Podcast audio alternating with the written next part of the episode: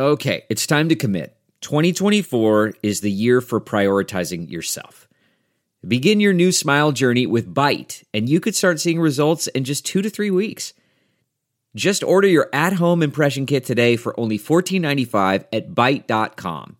Byte clear liners are doctor directed and delivered to your door.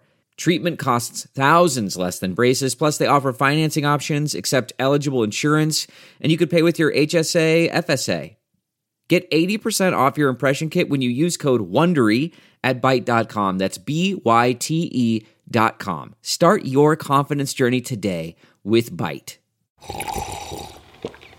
That's not just the sound of that first sip of Morning Joe. It's the sound of someone shopping for a car on Carvana from the comfort of home. That's a good blend. It's time to take it easy, like answering some easy questions to get pre-qualified for a car in minutes.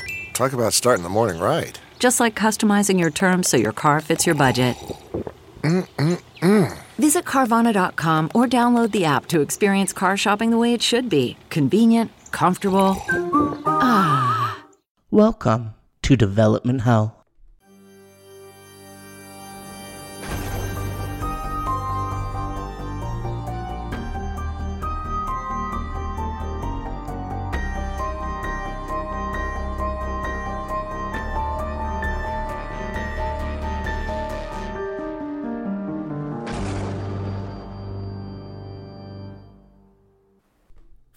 Horror title to hit VOD, there are countless others that end up DOA. Development Hell is a podcast dedicated to unearthing these plagued horror productions to find out what went wrong and then decide if they still got a shot at the green light. I'm your host, Josh Korngut. I'm a filmmaker in Toronto, Canada, and I make very spooky movies. Just ask my mom. This podcast is brought to you by the Anatomy of a Scream Pod Squad. So today we're taking an itsy bitsy detour out of the world of horror to talk about something a little bit more lighthearted. Yes, that is Beetlejuice Goes Hawaiian, the classic never made horror ish movie, Beetlejuice 2. Beetlejuice 2 has been in production for, yeah, you guessed it, ages and ages and ages, and is still kind of in production today. We're going to focus pretty heavily on the original concept for Beetlejuice 2 Beetlejuice Goes Hawaiian. But we're also going to give you some of the information of what's happening with the project now and where it could go in the future and, you know, ultimately, is it going to get made? We are going to talk about the importance of the first film, that legacy of Beetlejuice. You know you want to hear it because it's very bizarro and wackadoodle and delightful. We're going to talk about the modern updates on the sequel, I'm talking about Winona Ryder saying all sorts of stuff to the media. That is not true. Winona, why are you giving us all of this hope and then just taking it away from us? It seems kind of rude. Obviously, we're going to talk about the original Beetlejuice Goes Hawaiian project, including a pretty detailed summary of the script, which I've gotten my hands on. I have become quite the sleuth. If you've been listening, um, you'll be so impressed that I'm able to just find all of these magical scripts that never got turned into movies from the weird 90s and 80s because, yes, Reddit, yes, Google. We're also going to talk about the animated television series, which obviously you loved, the Broadway situation, which is messy but very interesting. We're going to end in some kind of dark, scary alley when we talk about Tim Burton's Lost Way and we're going to discuss a little bit about the Jeffrey Jones issue of it all. Of course, we're going to end with Will it still happen? Okay, so let's start off with the legacy of Tim Burton's Beetlejuice. 1988, a year before I was born. Wowza, that's a long time ago now. We're, we're edging towards the 35 year mark. So, Tim Burton, um, everybody's favorite wacky uncle, uh, was finally making his follow up to his uh, debut feature, Pee Wee, um, Pee Wee's Big Adventure.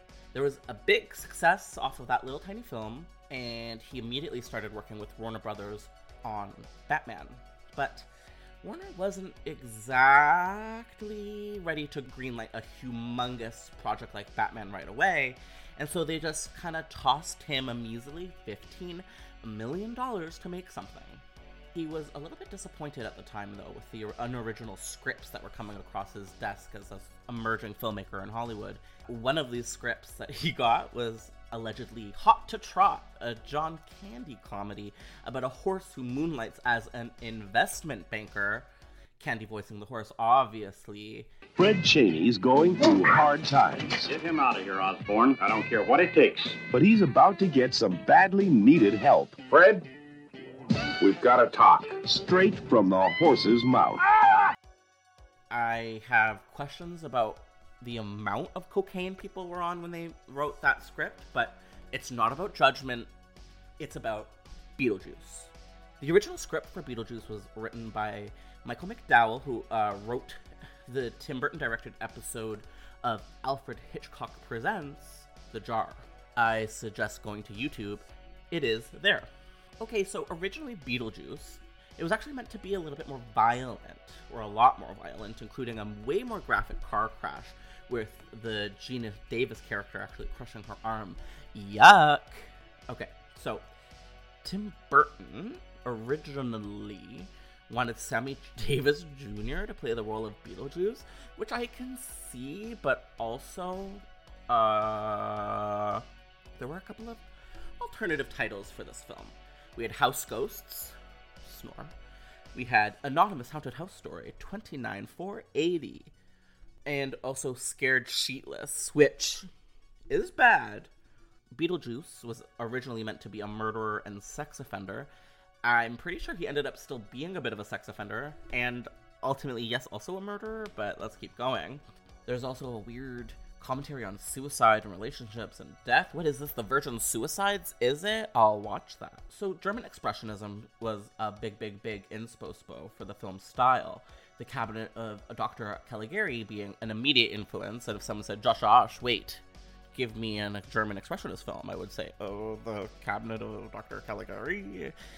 So I'm not exactly um, impressed, Mr. Burton. Just name me something I've never heard of before. Was Nosferatu German Expressionist? I think it was. Burton was inspired by old horror movies, but through a comedic lens. So we're going to talk a little bit later when we get to Beetlejuice Goes Hawaiian about these bizarro dichotomies or uh, parallels that Tim Burton likes to draw between two things that like really should not work together, i.e., like 1980s slapstick comedy and you know old horror movies. Salvador Dali inspired the clay desert scenes, and if you've seen the movie, you'll not be surprised by that, as they're very surreal. There are scary, scary monsters. Things are drip, droop, dropping all over the place. So Goth has a bit of a moral stance in this movie, and there's a push against modernism and trend. So we see the Deetz is destroying this house that's gorgeous and traditional and like very spooky ooky. I love it in the countryside. And then we have Catherine O'Hara being iconic, but coming in and being like, no, no, no, no, take away the tradition, take away the beauty. We're gonna make a grotesque modern structure out of this bullshit. And so in this movie, we have, yeah, this constant battle between tradition and modern. And also like weird versus um, tr- mainstream. So again, we're talking about the goth versus the mainstream. The Deetz are quick to capitalize on their house being haunted. We're gonna see this come up again in the sequel, where they capitalize on the environment, but this time around it's on the ghosts in their house. Uh, this leads to a pretty disturbing sequence later in the film with a seance that send the nearly decayed Adam and Barbara characters, we're talking about Geena Davis and Alec Baldwin, into the realm of the what I consider to be the hungry ghosts. Okay, pause. So, my dearly beloved grandmama, who has passed, RIP, I love you, I miss you, was a Buddhist. And because I've always been a spooky ooky boo, she would lure me to like hang out and talk about Buddhism with some of the more spooky aspects of the religion. And there was one aspect that like always got me, which was the concept of the hungry ghosts. And the hungry ghosts were people that in their lifetime were like greedy motherfuckers who were not very nice and were like, give me your money and I'm gonna kill you. That kind of vibe. And then in the afterworld, they have tiny, tiny little pinprick mouths, which is scary.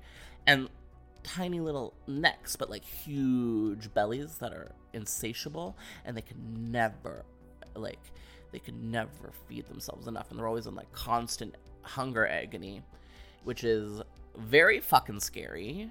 Come on, religion, why do you gotta play like that?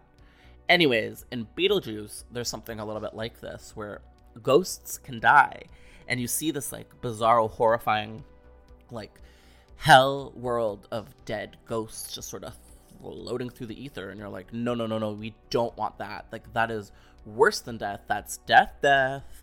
Uh, would love to see a movie about that. Where's that sequel, everyone? Listen to me for once. So, talking a little bit more about the original Beetlejuice, Michael Keaton didn't really get Beetlejuice at first, but Tim Burton was avid and kept explaining, and eventually he was like, okay, fine, I'll fucking do it. The film actually went on to win an Oscar for Best Makeup, which for a genre or comedy is pretty fucking cool. Pauline Kael, everyone's favorite, not so nice, but incredible film critic, uh, referred to the film as a comedy classic, while someone named Jonathan Rosenbaum of the Chicago Reader, never heard of her, felt Beetlejuice carried originality and creativity that did not exist in other movies. Okay, so we can't be mad at her. Uh, not everybody loved it, but generally speaking, yes, we did because it's a classique and it's the best movie ever made, and I love Beetlejuice, and that's why I'm forcing you to listen to this project on Beetlejuice 2 before we jump, jump, jump straight into talking about Beetlejuice Goes Hawaiian, I kind of want to like go non-narrative, no, non-linear. Before we jump directly into Beetlejuice Goes Hawaiian, I want to be like super non-linear on you and talk a little bit about the more modern sequel that has been in the works over the last 10 years. In 2013, well, long ago already, uh, Winona Ryder said, on quote, I'm kind of sworn to secrecy, but it sounds like it might be happening. It's 27 years later, and all I have to say is I love Lydia Deetz so much. She was such a huge part of me, and I would be interested in what she was doing 27 years later. Okay, was that a good impression? I feel like it was spot on. Yes, Winona, we all agree. Okay, so Ryder later confirmed that she would only consider doing the sequel if Burton and Keaton were involved. See, this is like already playing. Quit playing games with my heart, please. Anyways, 2014, Burton hmm, said, hmm, It's a character that I love and miss working with Michael. There's only one Beetlejuice, and we're working on a script, and I think it's probably closer than ever, and I'd love to work with him again. Okay, cute. In 2015, um, Grahame-Smith, who is a writer on this project that probably isn't going to happen, told Entertainment Weekly that the script was finished and Burton just needed to actually start filming by the end of the year. Didn't happen. 2020, nothing's happened. 2021, what's the tea? You want to hear all about a Beetlejuice goes Hawaiian. I do too. But before we get there, we need to build this house out of brick. We need to support ourselves with the history of everything that is Beetlejuice. So let's talk about the cartoon from the early 90s. ABC Saturday Morning Lineup. This Beetlejuice adaptation, 1990, super self aware, super incredible. Tim Burton was the EP. Danny Elfman allowed his original score to be used and even composed new music for the project. The show ultimately won a daytime Emmy, which is pretty fucking cool, airing on ABC. So this was like a big deal for a Saturday morning cartoon. There were only four seasons, but the fourth and final season was like 60 episodes long. What? Why? Can we like talk about that? No. There's also, maybe you know this, maybe you don't, a musical of Beetlejuice that was actually fairly recently shut down, and not just because of COVID, but because people like didn't pay to see it enough. So, the musical was commissioned by Warner Brothers in 2016 and was directed by Alex Timbers. Uh, Australian comedy musician Eddie Perfect wrote the music, and the book was written by Scott Brown and Anthony King. Alex Brightman took the starring role, and Sophia Anne Caruso played Lydia. So this production actually opened up in DC in 2018 before making its big move to Broadway the following year. Unfortunately, it was canned even before COVID, and when COVID came along, it shut shuttered the doors even quicker. But but but but but hold on, this is not Carrie the musical. This is not the biggest flop of all time. And there was some outcry because this musical had already become a cult favorite. It was nominated for literally every Tony imaginable, didn't win a single one of them, but it did happen to snab a Drama Desk Award for Best Set, which is kind of like, mm, it's going to be staged again this year hmm, in South Korea. So hopefully they've got their COVID situation figured out by the time this opens up because the world deserves Beetlejuice, the musical, I think. Haven't really listened to the music from it. Someone recently told me it was good. Sherwin, that's you. Are you listening? All right, we're here. We're queer, and we're gonna steer the ship into Beetlejuice Goes Hawaiian. Cue the tropical music. After the events of the first film, the conceit was that the Deetz were going to move to a private island in Hawaii and they were going to open up uh, an exclusive resort. They were going to build a resort on this little island, Bing Bamboo. That's the general sort of logline. We'll get a little bit more into the summary later. So, Jonathan Gems, which is a great name, Daniel Waters, Pamela Griffin, and even Kevin Smith were all in contendance to write the script. Is contendance a word? I feel like it sounds like one. It's definitely not. So Kevin Smith actually went on record in 2005 saying something along the lines of, "Didn't we say all we needed to say after the first Beetlejuice? Like, do we really need to go tropical?" Yes, buddy, we need to go tropical. What is this pretentious bullshit? You are fired. Let's let someone else write it. Ultimately, Jonathan Gems would go on to write the project the cast and the crew were all set to actually join the project from the first movie. Everyone seemed really, really fucking mm, invested in that first film. I really think everyone that made it loved making it and thought they made something really special. Let's be honest, they did. This is not, you know, the average run of the mill movie. This was something really unique and special and very imaginative. And I think all these big Hollywood names who maybe even became big names sort of before and after this production sort of had a special place in their heart for this little movie. And I am talking about Michael Keaton. And I am talking about Winona Ryder. And I am talking about Tim Burton. Okay, so the cast were all in line to return under the one condition that Tim Burton would return to direct. Uh oh. Spaghettio, because unfortunately, Batman Returns was a bigger priority for Warner Bros. First Batman that Tim Burton made, incredible, uh, was a big success, and he was contractually obliged to make the sequel, which ultimately is a bigger movie, and like I think he probably wanted to make that more than Beetlejuice 2. And then because of that shuffle, it kind of just never got made after that. Beetlejuice was set to save the day by riding a surfboard. Now I know what you want. I know what you need. You're never going to get to see it. It's never going to get made. Okay, maybe it will, but like probably not. And if it does, this Beetlejuice Goes Hawaiian bullshit is not coming your way. But don't cry. Calm down. If you need to pull the car over, you do that because safety comes first. I have good news. I read the script. Yes, yes. I went into the depths of Google, second link after typing in Beetlejuice Goes Hawaiian script, found it read it. So now you don't need to see it. Now you can think, oh, Josh is gonna fucking give me a summary. I'll see it in my mind. It'll be beautiful. It's like going to the theaters in a time where none of us can go to theaters because it's a pandemic apocalypse. All right. So Beetlejuice Goes Hawaiian summary of a script by Jonathan Gems, G E M S.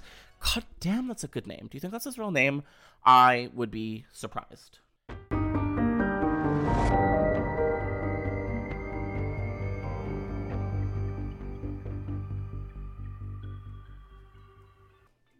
Beetlejuice goes Hawaiian. So the script opens up with Beetlejuice, who's been working as a janitor in a supermarket in hell post the events of the first film. He is dating a burn victim named Rita, and he's a really bad boyfriend, and it's really sad. He's like not nice to her and kind of ignores her, and she's clearly in love with him. And you're like, you can do better than him, Rita. Like, you're a burn victim. Like, get another like sexy guy burn victim. But no, anyways. So he's a bad boyfriend as he would be. This guy is clearly very abusive. Anywho's, so he's approached by five ghosts of unquote Hawaiian holy men, uh, one of whom clearly died of leprosy, which is Uki. So they want his help as a bioexorcist to get rid of some land developers that are building resort on their island of Kanuka. So Beetlejuice declines the job because his license had been retracted after the events of the first film. Okay. So, you guessed it, these developers are none other than the Deetz family. Yeah, so the Deetz have always been interested in real estate, as goes the events of the first film. So, they're in Hawaii with this new development project on this little private island, and they want to make this spectacular new resort. Um, but unfortunately, this is screwing with the flora and fauna of the island, leading to locals protesting. Now, yeah, the locals are depicted kind of um, terribly and disappointingly as stoners and typical surfer type characters. Um, and I'm pretty sure the diversity element of the script is either lacking or confusing or offensive. So I'm not gonna get too deep into that stuff, but like just kind of imagine it that this uh, environmentalism is a big issue and theme here, which I think is was kind of obvious, but is cute and kind of makes sense.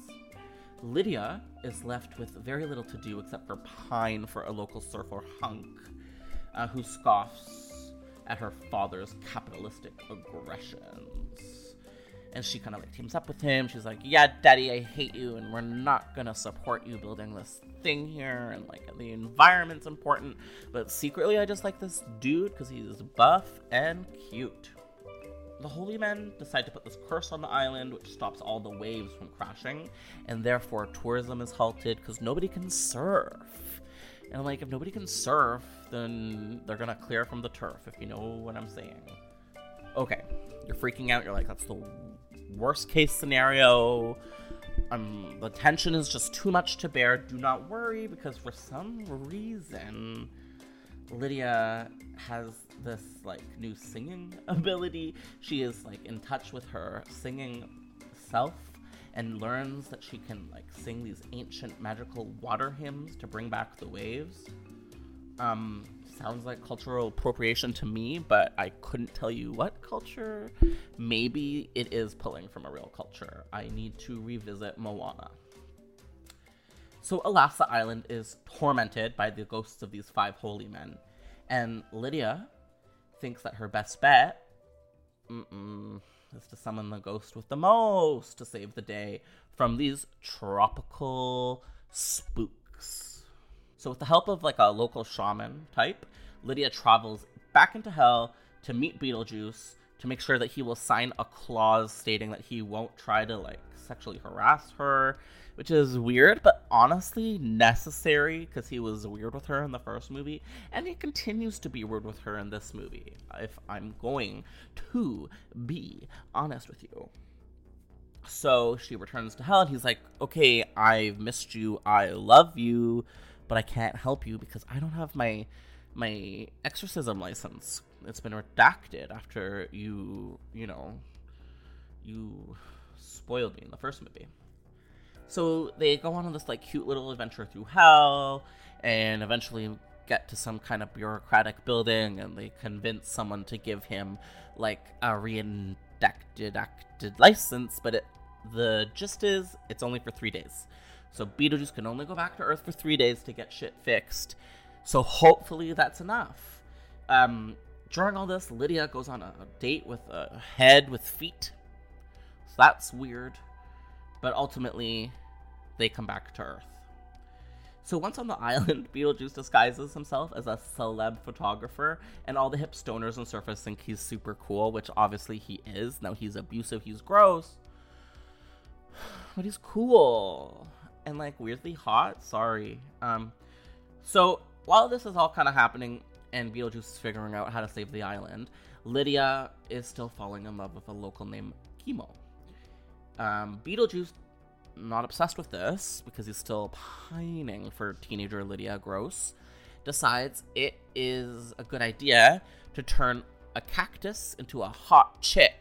So that hot chick cactus, literally named Cactus, kind of funny, uh, makes Chemo fall in love with her, leaving Lydia for himself. seems a little roundabout. Just kill chemo if you're like a fucking demon. But you know what? I don't tell you how to do your job. You don't tell me how to podcast unless you have some good pointers, which I need.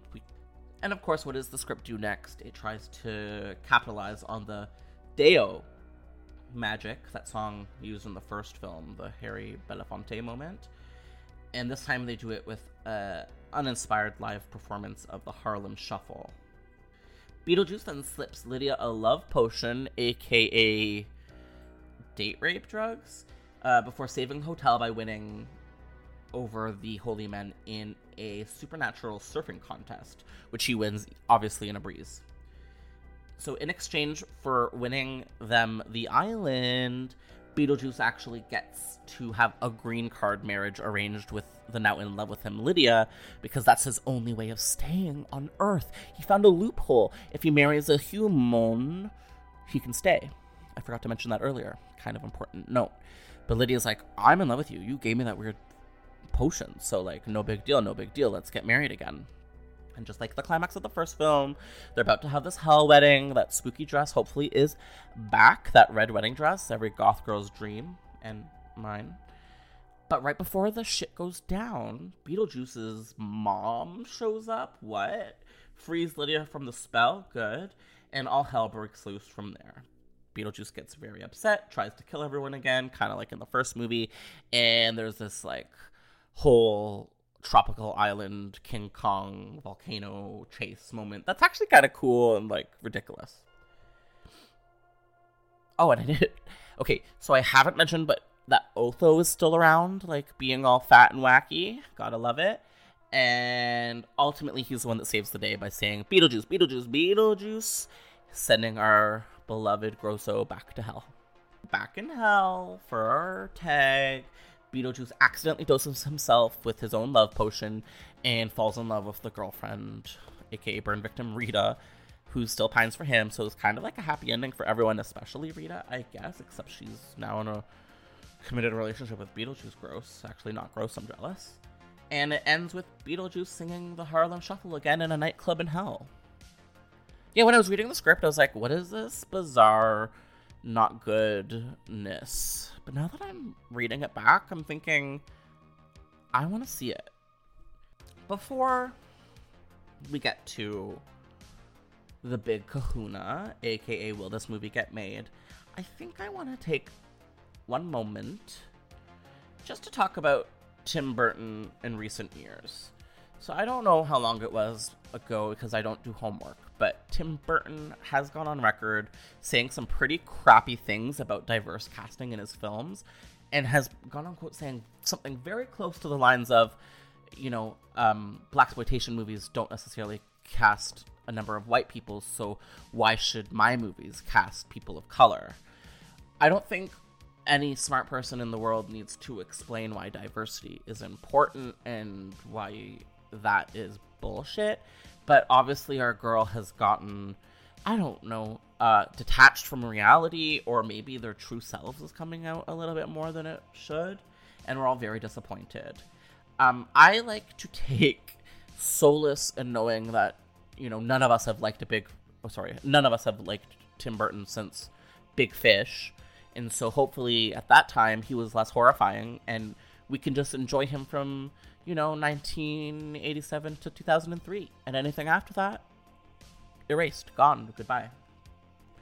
Um, it's also worth noting that Jeffrey Jones, who plays the father in Beetlejuice and was probably likely to return for the same role in Beetlejuice 2, his name was Jeffrey Jones, and he had been arrested for child pornography charges. And um, you can't really talk about the Beetlejuice story without at least mentioning this frighteningness we don't support any of his work, I guess, from this point on. So, will Beetlejuice 2 ever get made? Uh, yeah, I think it will. Um, it's clear that the Beetlejuice franchise is not kaput. We have this Warner Brothers produced musical that is still making the rounds all around the world, even in a pandemic. Uh, and we still have the main cast and crew occasionally popping up, like Gophers saying that it's gonna happen. So I think it's probably just about timing and getting a good script. But ultimately, if Tim Burton makes it, you know it's not going to be good. It's going to be covered in CGI, and the story's not going to make sense, and it's just going to be a bunch of pale people kind of stroking each other's egos. That peculiar children movie, it was bad. Ugh, all the movies that he's made since 2003 were bad. Fight me.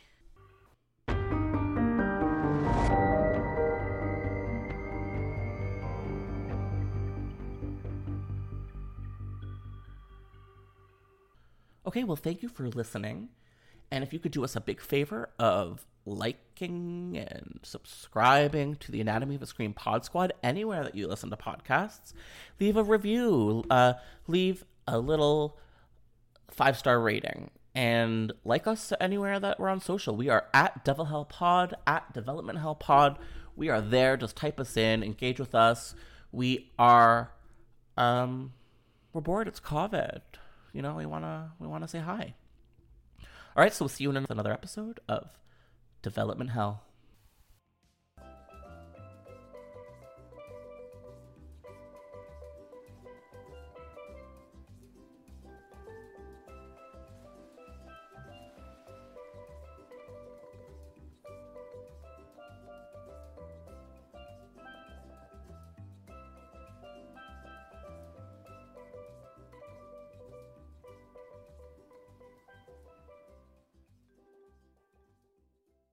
One, two, three, four. Those are numbers.